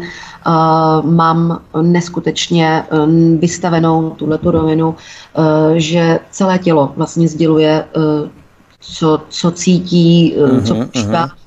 A e, ten obličej je samozřejmě vstupem vůbec do prvního načtení si, co si o tom člověku má myslet, e, jakým způsobem reaguje na moje podněty. A samozřejmě, i když oči jsou základem toho vnímání, říká se, že teda studna jsou právě ty oči, tak v tuhle chvíli já samozřejmě ten úsměv dávám jako jednu z těch nejkrásnějších dárků, co ty děti mají. A jestliže jim sebereme právě tuhle tu část těla, můžou sebe líp, prostě ukazovat, objímat, mohou se očima smát, tak prostě ten výraz toho obličeje je pro ně to nejdůležitější. Nemluvím o e, špatné řeči, to už jsou takové ty zdravotní pak dopady, e, že ta logopedie a ta artikulovatelnost. Děti strašně špatně mluví poslední dobou, e, to bylo dáno samozřejmě tím, že málo četli, nebo nějakým způsobem se s nimi nepracovalo, rodiče na ně nemají čas, jsou většině u počítačů, takže ta generace sama se dostávala do toho, že nemají slovní zásoby, to je první věc, ale druhá právě tahle ta retorika, to otevírej správně ústa, recitu. Ano, jo. toho si všímám, já právě protože že děláme rádio, jsem orientovaný právě na ten zvuk, na ten mikrofon a tak dále, tak si taky všímám, i když třeba jedu MHD, tramvají, autobusem, tak si všímám, že ti mladí lidé prostě mluví tak jako trošku, že ani pořádně to pusu neotvírají a tak jako, jako na půl, jo, prostě to vnímají tak jako, to jako zajímavě. A já kolikrát mám problém dešifrovat vlastně, co oni opravdu artikulují, protože oni tu pusu neotevřou tak, aby opravdu to slovo vyslovili tak, jak se má. Jo. Ale to je zase pořád o té škole, protože ty češtináře vlastně hodili do Uh, řekla bych prostě jiného levelu. Uh, za mě se prostě um, opravdu minimálně jednou týdně šlo k ty tabule a museli se třeba, byť to může někdo říct, že to bylo za socialismu, že se říkali prostě básničky poplatné, ale když byl učitel, který nebyl tak totalitalizován, hmm. tak samozřejmě se našly i ty silné přednesy. Já jsem minule tam zmiňovala, že teda já jsem tím prošla celé dětství, takže pro mě denodenně si odzkoušet tu, mm, byť to byla proza nebo básnička, tak mm, to znamenalo prostě otevřít, rozcvičit se ráno prostě ty ústa a, a dát tomu prostě tu tu krásu toho zvuku a, a postavení toho hlasu. A říkám, dneska to umí možná trošku ti, co zpívají, ti, co právě třeba jdou na nějaké umělecké školy recitační, tak dobře, tak ty na tom pracují. Ale uh, víceméně opravdu spousta i vedoucích pracovníků dneska uh, jim nerozumíte, prostě de facto ani, oni neumějí tu myšlenku ani sformulovat, jo, že prostě jenom papouškují prostě nějaké nařízení, anebo vidí se uh, prostě postavený do role toho posluhovače, tak jak říkám, a jenom odrecitují to, co mu řekl ředitel na schůze. Jo. Takže eh, tohle to si myslím, že když se vrátím k té otázce, co to dělá tato doba s dětmi, tak samozřejmě je to jenom pokračování toho, co už dávno začalo, ale teď samozřejmě tím extrémem se to prohlubuje ještě v té rovině té šikany, toho útisku, toho uh, jakoby dalšího rozboru je mezi těma dětma, že jakoby dřív nestačilo to, že někdo byl ouský a někdo byl tenký, jakoby nestačilo, že někdo měl krásné hadry a někdo měl jenom tepláky, teď přeháním. Uh, jakoby nestačilo, že eh, v té třídě prostě hrálo roli, eh, jestli někdo byl nadovolený prostě na, na Filipínách a, eh, a někdo byl prostě jenom tamhle prostě u rybníka za barákem. To všechno byla norma, která se postupně chystala. To rozdělování společnosti se chystalo.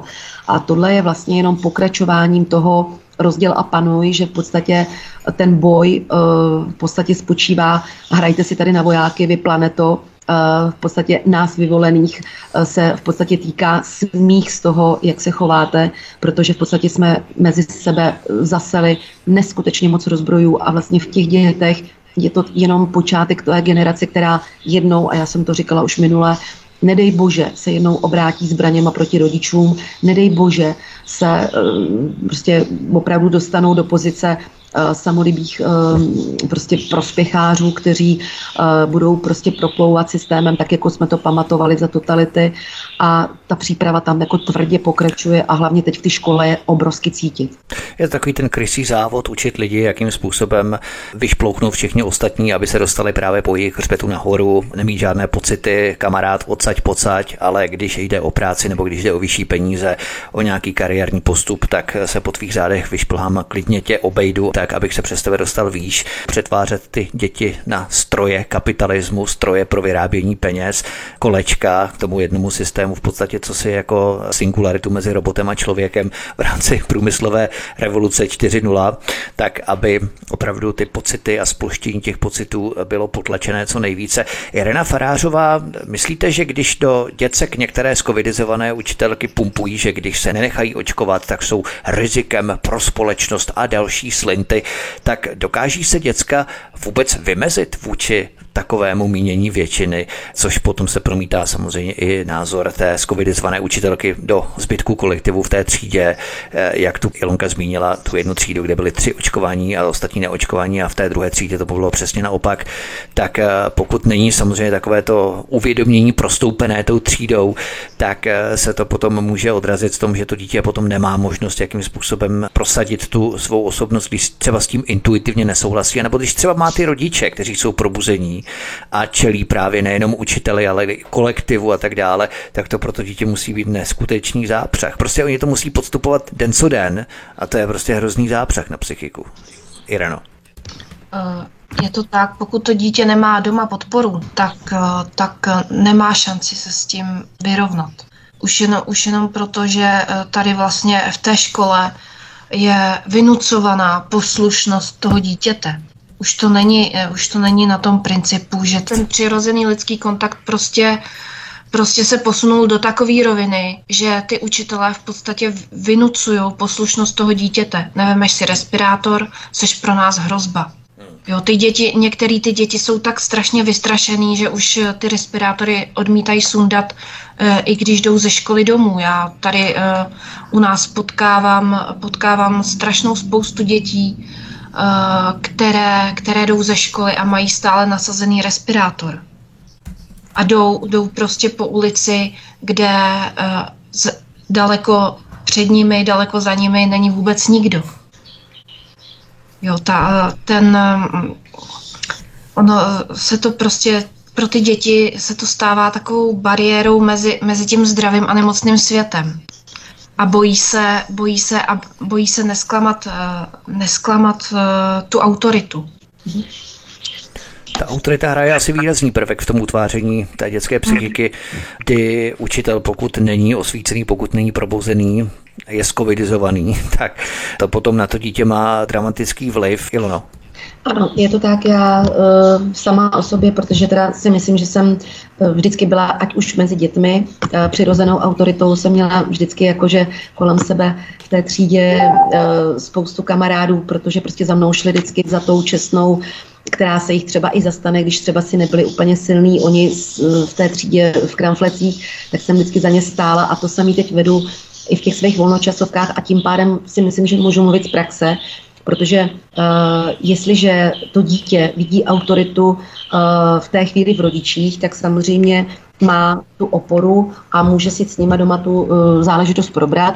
Nicméně, uh, jeli mezi těmi svými vrstevníky, tak tam právě to, co říkala Irenka, se dostává do těch mlínských, do těch mlínských kamenů, kdy chce prostě být s těmi, kterými je s nimi hezky a zároveň prostě nechce ale zklamat ty rodiče, kteří mu to vysvětlili a on to jakoby e, lidsky chápe, ale nerozumí tomu. Ten mozeček to prostě nedává v tu chvíli.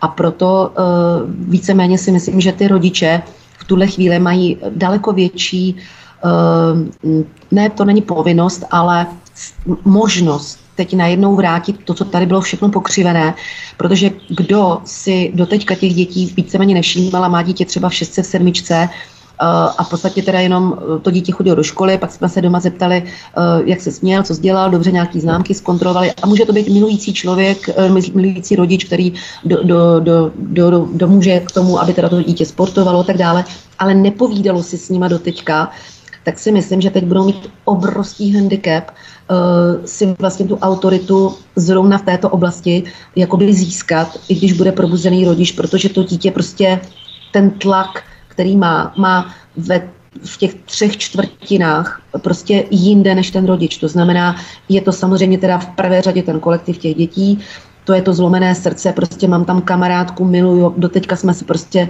eh, scházeli, měli jsme stejné zájmy a teď najednou oni přichází, to je to, co prožívají dneska i dospěláci, tak na to dítě. Uh, druhá věc, protože teda ona je naočkovaná, má jiné smýšlení a už si nerozumíme, protože ona vede, uh, vede na rodiči, je prostě jinde a už prostě nejsme schopní vůbec komunikovat.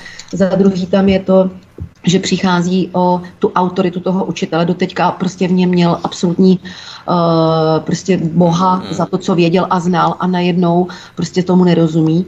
A třetí rovina, a to je právě ta si myslím ta nejhorší, a to jsou ty zájmovky, kde v podstatě teda i to ministerstvo školství a mládeže, potažmo agentura sportu, vlastně donutila pod uh, dotacema a pod prostě všema těma těma různýma sankcema uh, ty olympijské sporty, ale bohužel teda i ty sporty, které jsou teda právě dotované, uh, k tomu, aby to ty děti vlastně také uh, měly nastaveno jako na to očkování. Takže dneska i do, v úvozovkách hloupého sokola, přičemž tím nechci urazit sokol, ale myslím tím jakoby tu uh, formu, že to není jako výkonnostní sport, tak v podstatě i tam to prostě vynucují a vlastně to dítě tam nepustí. Jsou-li tedy sfanatizovaný i ty sokolky, jakože jsou. Takže eh, to dítě má teď opravdu jednoho jediného parťáka a to je prostě ten rodič, který, eh, když už teda jde do toho, eh, že se do toho boje dá za to dítě, tak musí mít připravený ty zadní vrátka, o tom pak právě Irenka ví hodně, a to jsou ty mimoškolní, pardon, ty Eh, školy, které vlastně eh, jedou paralelně teda s tím pravým školským systémem a to jsou ty domškoláci, to je to individuální vzdělávání a tam pak musí právě ty rodiny najít tu náhradu pro to dítě. U těch maličkých se to daří velmi dobře, to máme odzkoušeno, že i když je vytrhli z toho kolektivu, tak si prostě ponechali tu kamarádku, když už třeba uh, zůstali v té kole, ale nebyli třeba úplně fanatizovaný, tak třeba tu haničku, s kterou seděli, tak si ji aspoň nechali na to hraní, než ta přechodná doba přijde, že si teda ty rodiny navštěvují, ale prostě už třeba to dítě vyndali a má prostě nový kamarády v těch domškolákách a, a učí je vlastně novému kolektivu. Ty lidi se prostě dostali do roviny uh, nového světa a vlastně začínají připravovat um, jakoby i komunitu, začínají si navzájem prostě pomáhat i s Rozumím. jídlem a tak dále. Prostě je to úplně nový svět, prostě je to vyško, vyskočení z toho, z toho režimu, který teď bohužel je neměný. To znamená, eh, nezvládnali to dítě se postavit tomu režimu, tak pro ty rodiče je to hop anebo trop. Buď prostě ho tam nechám a nějakým způsobem zašvejkuju ještě chviličku, ale stejně mě to čeká. Stejně, stejně mě to čeká, přesně tak. No. Není to vyhnutelné. Komunity jedná se něco jako o odboj, už bychom mohli říct, odboj no. v rámci té situace, kterou eh, nátlakem a vyhrožováním a šikanou na nás vláda vyvíjí. Já se ještě zeptám vás, protože právě to jste mi nahrála na smeč v rámci eh, této odpovědi. Ilona Šulcová v tomto ohledu se také začíná častěji hovořit o distanční výuce, kterou školský rezort experimentálně testuje na 80 školách. Při pokusném ověřování se ukazuje, že žáci jsou při kombinaci výuky ve škole s distančním vzděláváním samostatnější, cítí větší zodpovědnost za výsledky učení a lépe zvládají efektivně využívat technologie. Odkaz číslo 4 v popise pořadu na Odyssey. Myslíte, že tyto důvody jsou skutečné nebo jde o čistě propagandu s cílem překlenout bariéry a atraktivizovat eh, tento styl výuky nebo formu této eh, výuky z distančního vzdělávání. Ilono. Já si osobně myslím, že to není úplně, byť bych to měla schodit, tak si nemyslím, že to je úplně nepravda, protože uh, ve své podstatě tím, že ty kombinované dávají jak tu sociální, tak tu samo, samovzdělávací rovinu, to znamená ty projekty, tak by uh, samozřejmě to mohlo hrát u té role, dejme tomu osmička, devítka a středoškoláci. Ale nemyslím si to u těch základáčků, protože tam si myslím, že uh, tahle ta kombinovaná naopak Eh, ty děti úplně rozbije, protože eh, to je důkazem Waldorf, je to důkazem eh, to individuální vzdělávání, které dělá Irenka. To znamená, tam tam princip je úplně na jiném jakoby vnímání toho dítěte, kdy on si vlastně připravuje takzvané projekty sám. To znamená, tyhle ty školy, které opravdu pracují po celou dobu ve smyslu toho individuálního vzdělávání, tak zadávají tomu dítěti jakési projekty nebo, nebo hm, oblasti toho, kdy je uh, vedou, dám příklad, eh, jde s rodičem do uh, někam prostě na zámek a zaujme ho prostě nějaký obraz. A ten obraz on pak popíše tomu uh, panu učiteli prostě v tom dějepise a začne se dohloubky vlastně zabývat tím, že teda probírá, ať už prostě hm, rod toho, toho člověka, kdo byl na tom obraze, nebo se zaobírá tou malbou, nebo se zaobírá výrobem, výrobou toho obrazu, jako myslím toho rámu. To znamená... Rozumím, není to, to příliš úzce profilové, protože tak. ten žák vlastně nepochopí tu celou éru toho obrazu, ale pouze jen čistě výsek v rámci toho rodu. Tak, tak.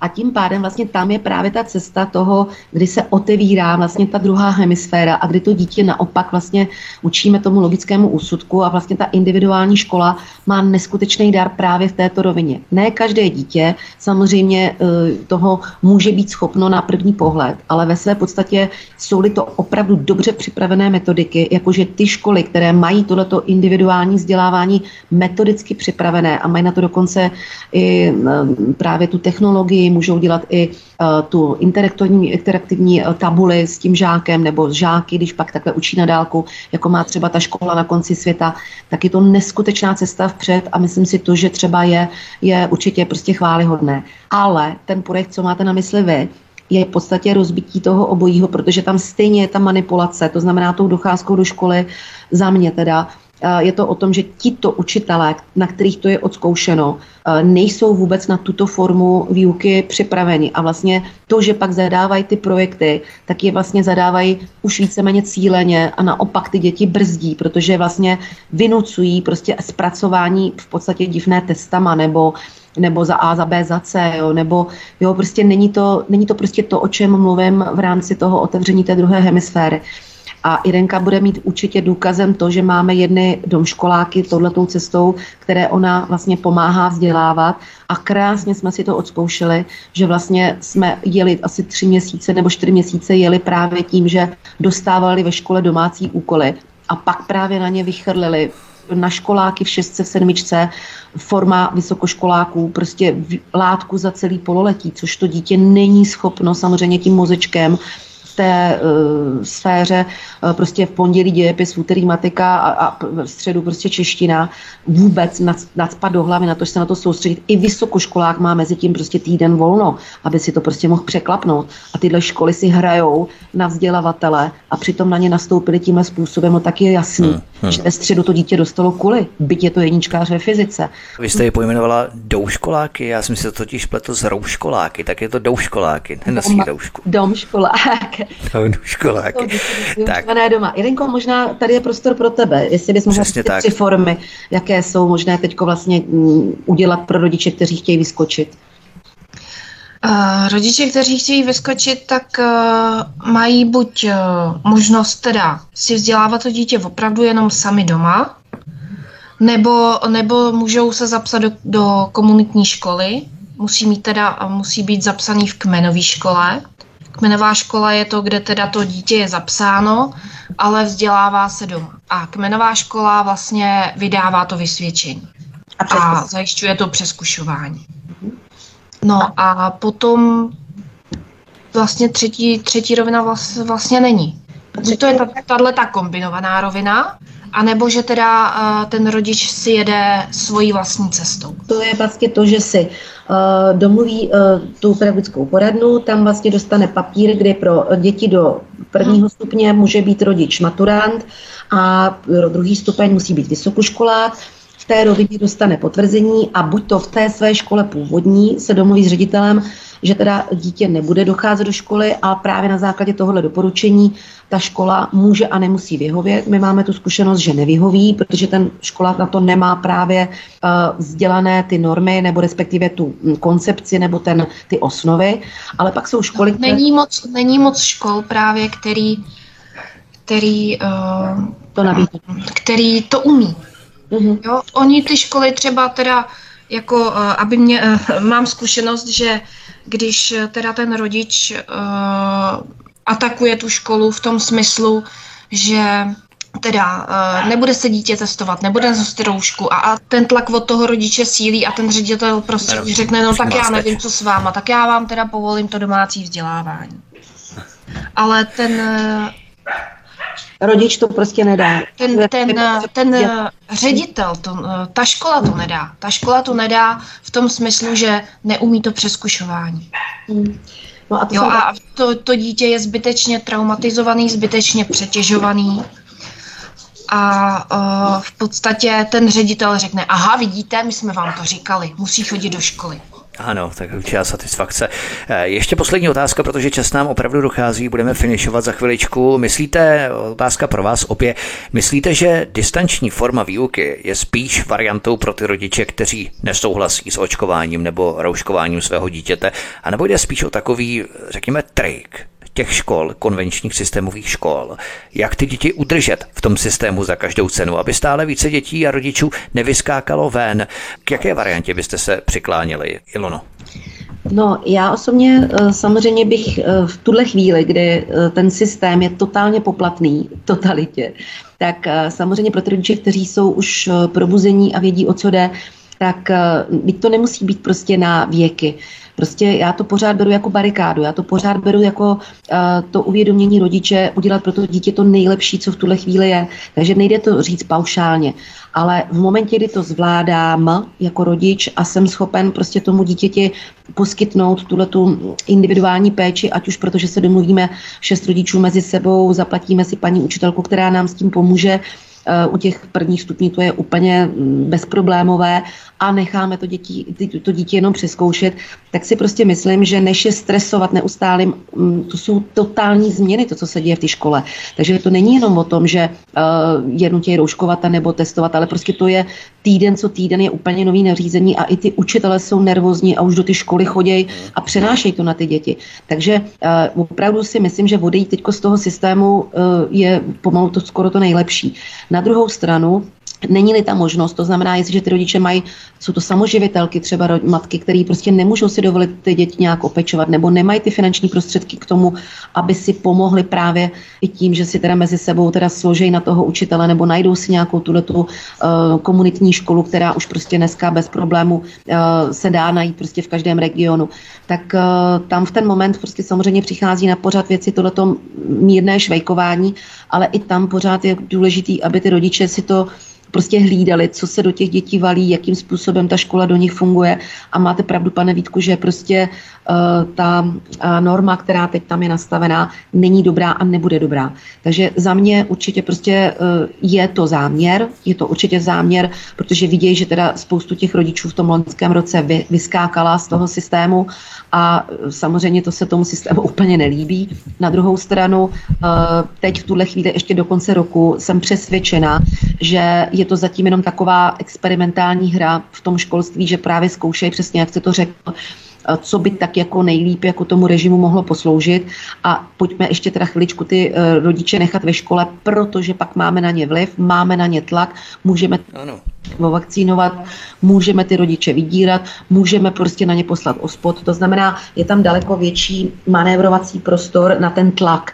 Ale v momentě, kdy už tohle nebude potřeba, to znamená, eh, jakmile se pak už přijde do té druhé, třetí, čtvrté vlny, kdy už se prostě půjde eh, do té ekonomiky, kdy už se prostě teda Eh, já nevím, skočí možná i do mm, toho, že prostě nás tady budou nutit odevzdat hotovost a pojedeme prostě na nějakým vydírání, prostě nějaký bezhotovostnice, jo, a tak dále. Znamená, to jsou ty 3, 4, 5, 6 kroků, které nás údajně čekají, když teda to půjde podle scénáře tak pak už tím pádem stejně uh, jim to bude jedno a víceméně koho ustojí, v té škole toho ustojí a zbytek prostě stejně půjde mimo systém, jo. takže uh, tam už si myslím, že ten tlak tak velký nebude.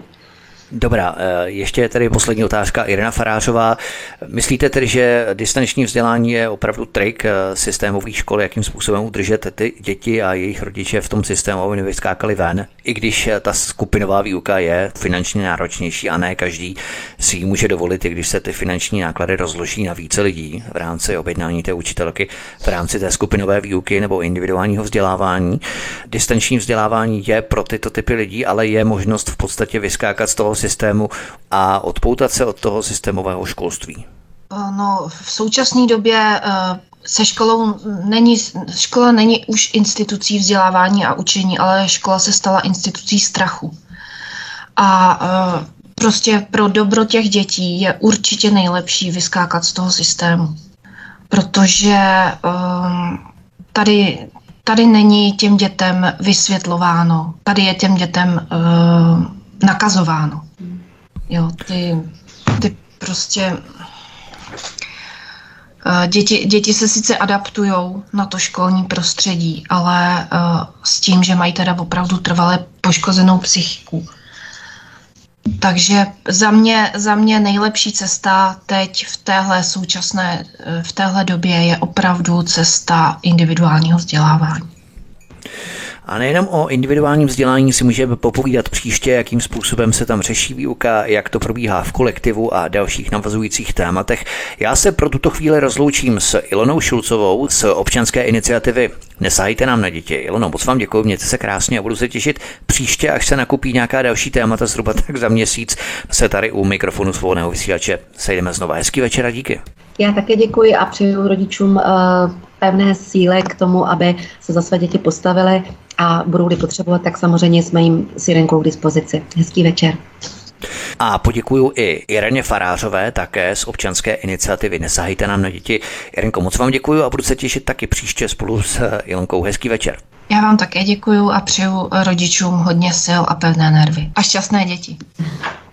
Tento i ostatní pořad si, milí posluchači, můžete stáhnout buď na svobodném vysílači na našem archivu na materském webu svobodného vysílače ve formátu MP3, anebo můžete zavítat na náš Odyssey kanál, kanál Odyssey, kde prosím klikněte na tlačítko odebírat a tady si můžete poslechnout a samozřejmě i komentovat vaše případné dotazy, postřehy a dojmy třeba i na příští pořad, co by vás zajímalo, co potřebujete vědět. Zapracujeme vaše otázky na příští pořad, není problém. Od mikrofonu svobodného vysílače Studia Tapin Radio nebo na kanále Odisí vás zdraví vítek, přeju vám hezký zbytek večera a příště se s vámi opět těším na slyšenou. Prosíme, pomožte nám s propagací kanálu Studia Tapin Radio Svobodného vysílače CS. Pokud se vám tento nebo jiné pořady na tomto kanále líbí, klikněte na vaší obrazovce na tlačítko s nápisem Sdílet a vyberte sociální síť, na kterou pořád sdílíte. Jde o pouhých pár desítek sekund vašeho času. Děkujeme.